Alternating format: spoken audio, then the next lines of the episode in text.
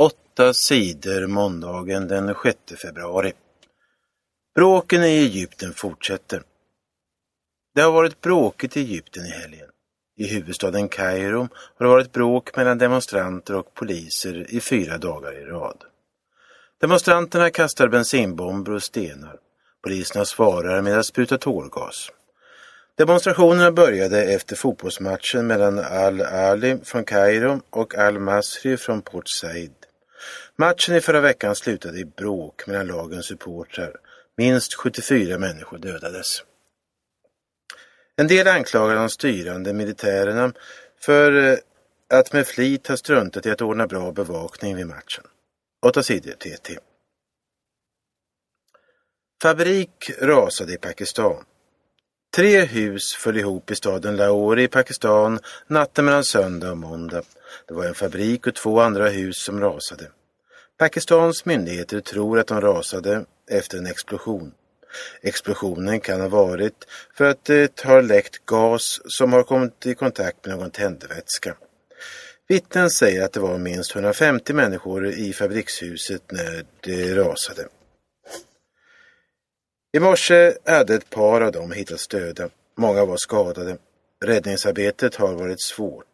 De trånga gatorna vid byggnaderna gjorde det svårt för räddningsarbetarnas fordon att ta sig fram ordentligt. 8 sidor TT. Kylan i Europa har dödat fler än 200. I mer än en vecka har kylan plågat Europa. Många människor i östra Europa har dött på grund av det kalla vädret. Minst 200 personer har frusit ihjäl. De flesta av dem som dött är uteliggare eller missbrukare som somnat ute i snön. I Ukraina har det varit allra värst. Där har 130 människor dött av kylan. 8 sidor TT. Många dödade i Syrien i helgen. Fler än 250 människor dödades i helgen i strider i Syrien. Värst var det i staden Oms. Regeringssoldater sköt granater in i staden, säger regeringens motståndare. Det var rena massmordet, sade Rami Abdelrahman, som är ledare för en motståndsgrupp. Länderna i FNs säkerhetsråd hade i helgen ett möte. De flesta av länderna ville straffa Syriens regering och tvinga ledaren Bashar al-Assad att lämna ifrån sig makten. Men Ryssland och Kina stoppade förslaget. De båda länderna tycker inte att FN ska lägga sig i vad Syriens regering gör. 8 sidor TT. Niinistö blir ny president i Finland. Politikern Saul, Sauli Niinistö blir Finlands nya president. Han fick överlägset flest röster i helgens presidentval. Motståndaren, Pekka Haavisto från partiet De gröna var chanslös. Han fick 37 procent av rösterna. Vinnaren Niinistö fick 63 procent av rösterna. Sauli Niinistö tillhör Samlingspartiet, Finlands högerparti. Bara 68 procent av finländarna gick och röstade i presidentvalet. Så få röstande har det aldrig varit tidigare i ett presidentval i Finland. Åtta sidor TT. Sollentuna vill införa lägre löner för unga. Sollentuna kommun vill börja med särskilda löner för ungdomar.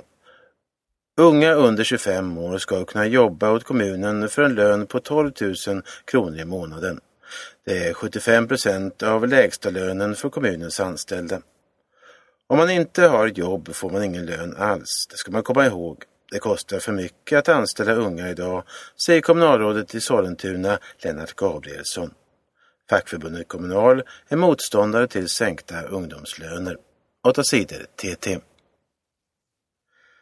Sverige vann VM-guld i bandy. Sverige är världsmästare i bandy. Det svenska laget vann VM-finalen mot Ryssland med 5-4. Jag har gjort sköna mål förr, men aldrig något så här viktigt.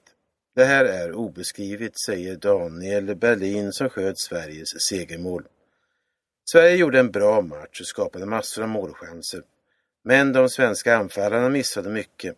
När det var en halvtimme kvar att spela ledde ryssarna med 4-2. Då kom guldgossarna Daniel Berlin och Daniel Mossberg igång.